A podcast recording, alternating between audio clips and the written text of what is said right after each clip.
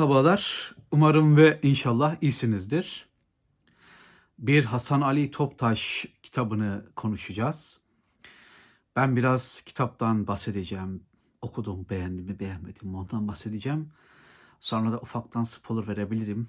Umarım en başta spoiler vermeden anlatabilirim. Biraz e, spoiler vermeye yatkın bir kitap, açık bir kitap. Birçok insan kitabı tanıtayım, anlatayım derken hem sosyal medyada hem de gündelik hayatta birden kitabın hemen her şeyini anlatabiliyor. Kitabın yapısından kaynaklanan bir durum bu. Çünkü başta olan olaylar sona kadar çoğunlukla pek değişmeden devam ediyor. Öyle bir problemimiz var. Şimdi önce Hasan Ali Toptaş e, meselesi üzerine konuşmam lazım. Hasan Ali Toptaş bundan yaklaşık e, bir buçuk iki yıl önce işte 2020 yılının ortalarındaydı sanırım.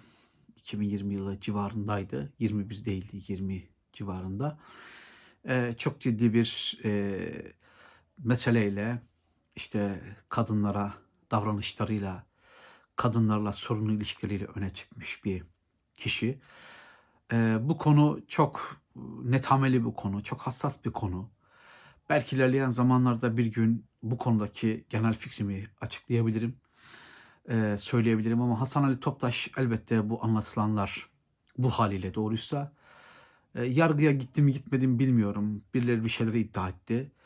E, doğru ise zaten Hasan Ali Toptaş'ın savunulacak bir yönü yok bu anlamda. Ama Hasan Ali Toptaş'ın bazı yerlerde e, bazı kumpaslara da kurban gittiğini söyleyebiliriz. Ne yazık ki bazıları e, ünün getirdiği güçle e, sömürgeci hareketlerde bulunabiliyor. Hasan Ali Toptaş kadınları kullanmaya çalışmış olabilir. Ancak sanki bazı kadınlar da Hasan Ali Toptaş'ı kullanmaya çalışmışlar gibi bir izlenim doğdu bende. Dediğim gibi konu hassas, netameli. E, bu mevzuyu burada bırakıyorum. Çünkü meselemiz Hasan Ali Toptaş'ın e, yaramazlıkları, Hasan Ali Toptaş'ın çirkin hareketleri değil. Hasan Ali Toptaş'ın yazdığı çok güzel kitaplar ve beni kör kuyularda. Şimdi bazı e, şeyler geliyor. Yorumlar, eleştiriler falan geliyor. Bizzat bana söyleyenler de çıkıyor. İşte sen kitaplardan bahsediyorsun ama sanki sen beğenip beğenmediğini söylemiyorsun veya e, çok net vurgular yapmıyorsun diyor. Bu bir haksızlık gibi geldi bana. Ben genellikle kitapları beğenip beğenmediğimi, sevip sevmediğimi hatta buna gerekçelerini de söyleyerek anlatıyorum. Öyle ay çok etkilendim, oy şöyle oldu bilmem gibi ifadelerden daha ziyade neden etkilendiğimi, neden beğendiğimi, neden beğenmediğimi çok net ifadelerle anlatmaya çalışıyorum. Demek bazen gözden kaçıyor. Elbette Beni Kör Kuyularda kitabında e, beğenip beğenmediğimi söyleyeceğim. Ama dediğim gibi önce şu Hasan Ali Toptaş'ın romancılığı mevzuna çok kısa bir değineyim.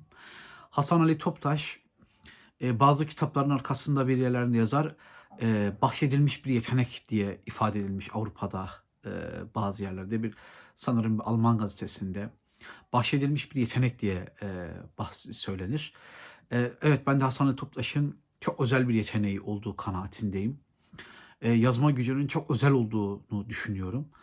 E, ancak Hasan Toptaş'ın e, yetenekleri çok fazla olmasına rağmen derli toplu baştan sona bitmiş, bitirilmiş, bitirme e, başarısını gösterdiği çok fazla romanı olmadığı da kanaatindeyim. Yani sonsuzluğa nokta hatırladığım kitaplarını söyleyeceğim. Sonsuzluğa nokta, Gölgesizler, e, Bin Hüzünlü Haz, Kayıp Hayaller kitabı, Uykuların Doğusu, Kuşlar Yasına Gider, Beni Kör Kuyulardaki bugünkü kitap. Heba e, romanı bir de. Şimdi bu kitaplar sanki bir yerden başlasa bile bir yerde bitmiyormuş gibi olan kitaplar. Bir yerlere pek iyi bağlanamamış kitaplar gibi duruyor. Birçoğu öyle görünüyor. Hatta bazen ben yazarın kontrolü kaybedip e, tekrarlara düştüğünü, kendi kuyusunda kaybolduğunu falan da düşünüyorum.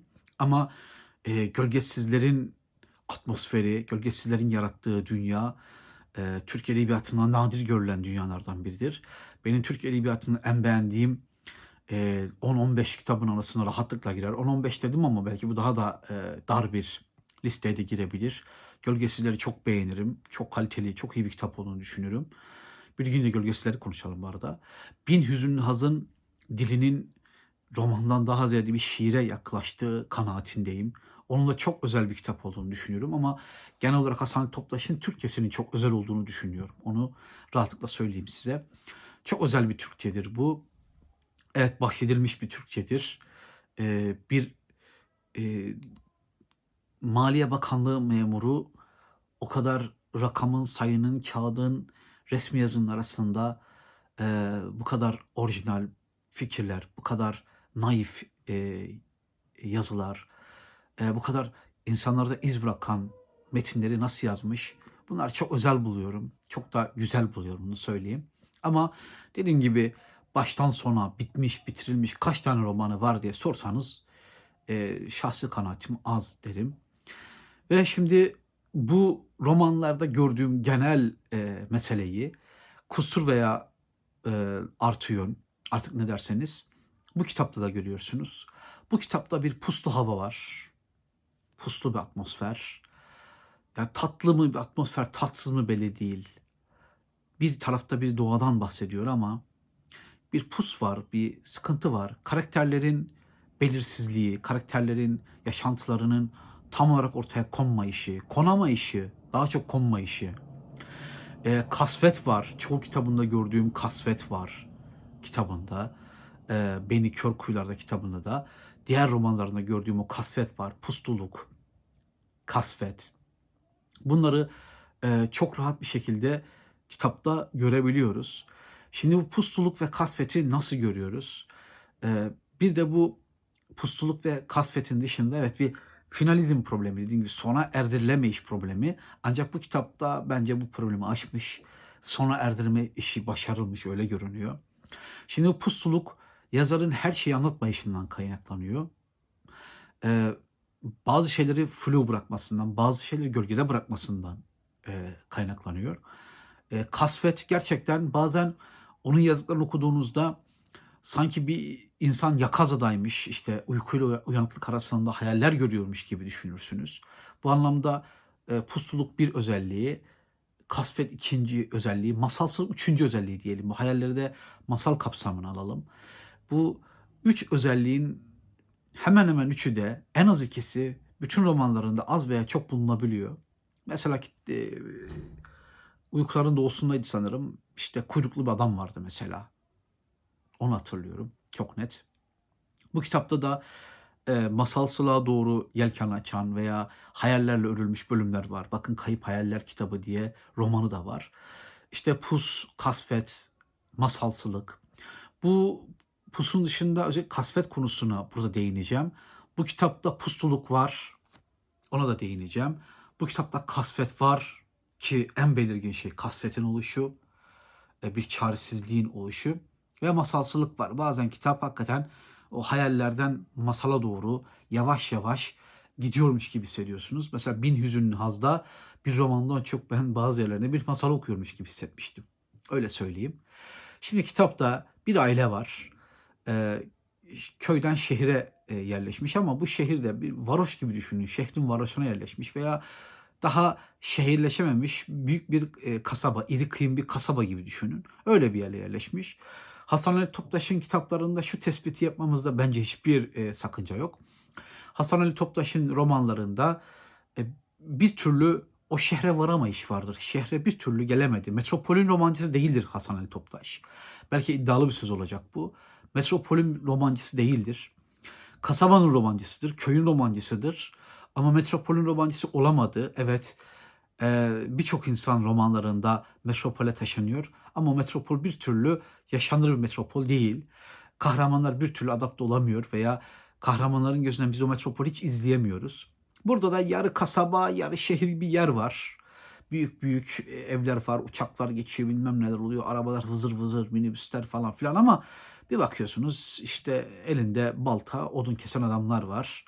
İşte derenin e, kenarına gitmeye çalışan insanlar var. Yani metropolde derenin ne işi var varsa bile zaten canını okunmuştur. Türkiye metropolleri öyle en azından. Dünya metropollerini bilemem. Orada dereleri koruyorlar mı, korumuyorlar mı? Ve o dediğim gibi şehre varamayan bir e, kitap. Bu kitap da şehre varamamış. Şehre gelmiş güya bir varoşta.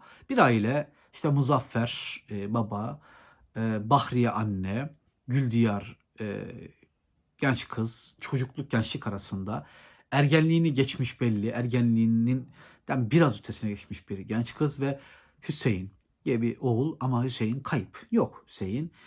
Hüseyin'den 4 yıldır haber yok. Hüseyin'i bekleyen bir aile var. Ama bir gün Güldiyar babasına yemek götürüyor. İlk kez götürüyor hem de. İlk kez babasına yemek götürdüğü gün e, başına bir şey geliyor.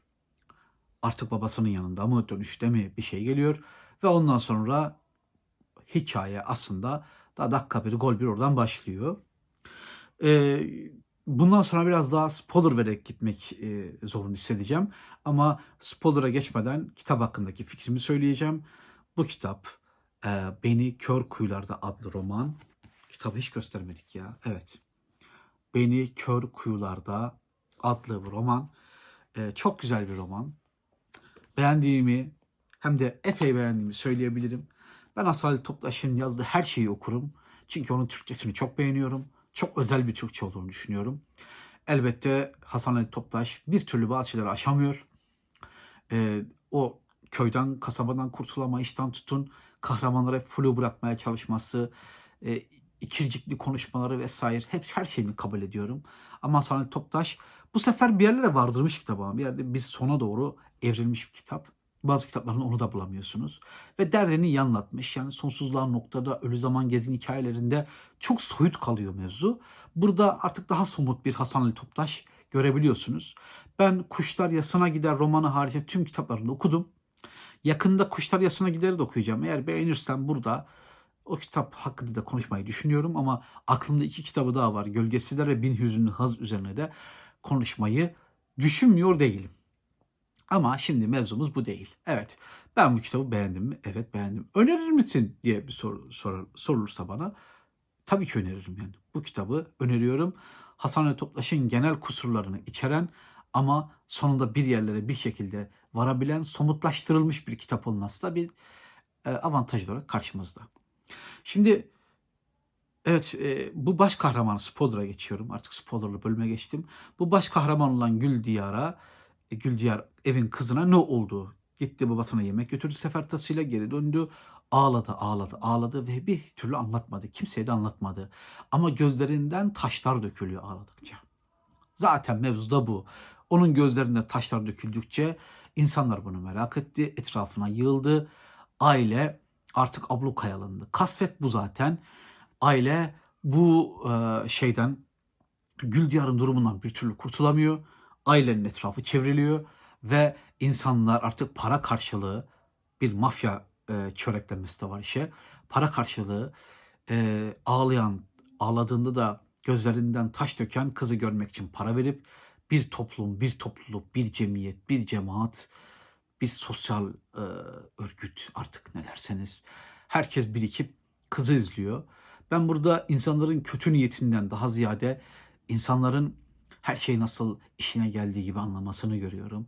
Zavallı kızcağız orada büyük bir trajedi yaşıyor ama diğerleri de onu büyük bir merak ve korkuyla izliyorlar. Gözlerinden nasıl taş çıkıyor yahu falan diye izliyorlar. Bu kitabın adı Beni Kör Kuyular'da. Şimdi evin oğlu 4 yıl önce kaybolmuş. Ben kendi analizimi yapacağım. Kaybolmuş. Şöyle diyelim kuyuya düşmüş ve kuyudan çıkamamış. Evin kızı da ki sanırım ondan 3 ve 4 yaş küçük evin kızı yani Güldiyar. Ee, o da e, kuyuya düşmüş. Kuyudan çıkmış ama sadece bedenini çıkartabilmiş. Ee, gözlerinden devamlı ağlık taş çıkarmasını ben böyle bir metafor olarak düşündüm. Yani belki de kızın kendisi kuyunun kendisi olmuş. Öyle bir kuyu. Yani kuyu kızın içinde artık. Öyle düşünelim. Devamlı gözlerinden taş e, dökülen bir kızcağıza dönüşmüş aile e, en başlarda şöyle düşündüm ben. Rahat rahat konuşabilirim çünkü spoiler içeri, e, vereceğimi söylemiştim. Ben en başları e, şöyle düşündüm. E, babasının bu kıza bir kötülük yap yapabilme ihtimalini düşündüm. Ancak e, genel olarak yazarın tavrı ve e, kahramanların konuşmaları vesaireden çıkardığım e, babasının bu konuda bir dahli olmadığı ama herkesin aklına tabii ki bir taciz veya tecavüz hikayesi geliyor genel olarak. E, bunun başka birileri tarafından yapıldığı eğer olduysa veyahut açıklanmayan bir neden artık çok e, trajik bir neden olmalı ki kız yani bir daha toparlanamıyor. Ya e, ben başlarda hakikaten babasının olabileceğini ve bunun bir yerlerde ipuçlarını bulabileceğimi düşünmüştüm. Ben bir ipucu bulamadım babasıyla alakalı. Yazar e, babası yaptı bunu e, demeye getirmiyor. En başlarda öyle düşünmeme rağmen sonra fikrimi değiştirdim şahsen. Ancak fark etmez e, koca e, hoyrat e, e, çirkin bir kalabalık devamlı e, bir kızın ağlayışını görmeye gelen bir kalabalık bundan para kazanmaya çalışan insanlar üzerinden bir acımasızlık hikayesi. E, dedim ya en başta üç pusuluk neden olduğunu bilmiyoruz. Bazı yerler flu bırakılıyor yani. Flu bir durum var. Ee, baba yaptı mı yapmadı mı böyle bir şey onu da bilmiyoruz ama ben şahsi kanaatım söyleyeyim. Babanın üzerine değil bu iş. Anne birden ölüyor. Annenin birden ölüşü ne anlama geliyor? O da flu. Bunun gibi birçok şey var. İşin içine katılamaz kahramanların durumu o da başka bir fluluk olarak karşımıza duruyor. Bu işin puslu tarafı. Bu Hasan Ali Toptaş'ın çoğu kitabında da görülen bir durumdur. Gölgesizlerde de çok fazla flu karakter görürsünüz. Bin Hüzünlü Haz'da da görürsünüz bunu. Rahatlıkla görebilirsiniz. Bu anlamda diğer kitaplarında atıflarda bulunmuş olalım. Ama kasvet bölümüne geleceğim. Ee, bazılarının hoşuna gitmiyor biliyorum. Bazı insanların hoşuna gitmiyor ama bir e, bir benzerlik kurdum burada. E, ben okurken gerçekten e, gerçek bir kasvet gördüm ve bu kasveti Franz Kafka'nın e, dava ve dönüşüm romanlarındaki kasvete benzettim. Dönüşümde nasıl olduğu birden bir, birdenbire böceğe dönüşen bir adam vardı Gregor Samsa. Ee, burada da birdenbire büyük bir trajedi yaşamaya başlayan bir kızcağız var ve kimse anlamıyor neden olduğunu. E, Gregor Samsa da anlamamıştır nasıl böceğe dönüştüğünü, neden böceğe dönüştüğünü anlamadı, nasıl da anlamadı. Ona ayrıca değineceğiz. E, Franz Kafka çok çok özel bir durum. Ama kasvet aynı kasvet. Ve sonra o anlamsız, o çirkin, hemen hiç kimseyi, hiçbir tanımadıkları o kalabalığın evin etrafında birikmesi, kızı izlemeye gelmeleri de Franz Kafka'nın davasındaki kasvete çok benziyor. Tam bir saçmalık. E, tam bir çaresizlik hali. Franz Kafka da davada baş kahraman K. E, o saçmalığın, çaresizliğin, aşılamazlığın içine düşüyor. Yani hakikaten kör bir kuyuya düşüyor.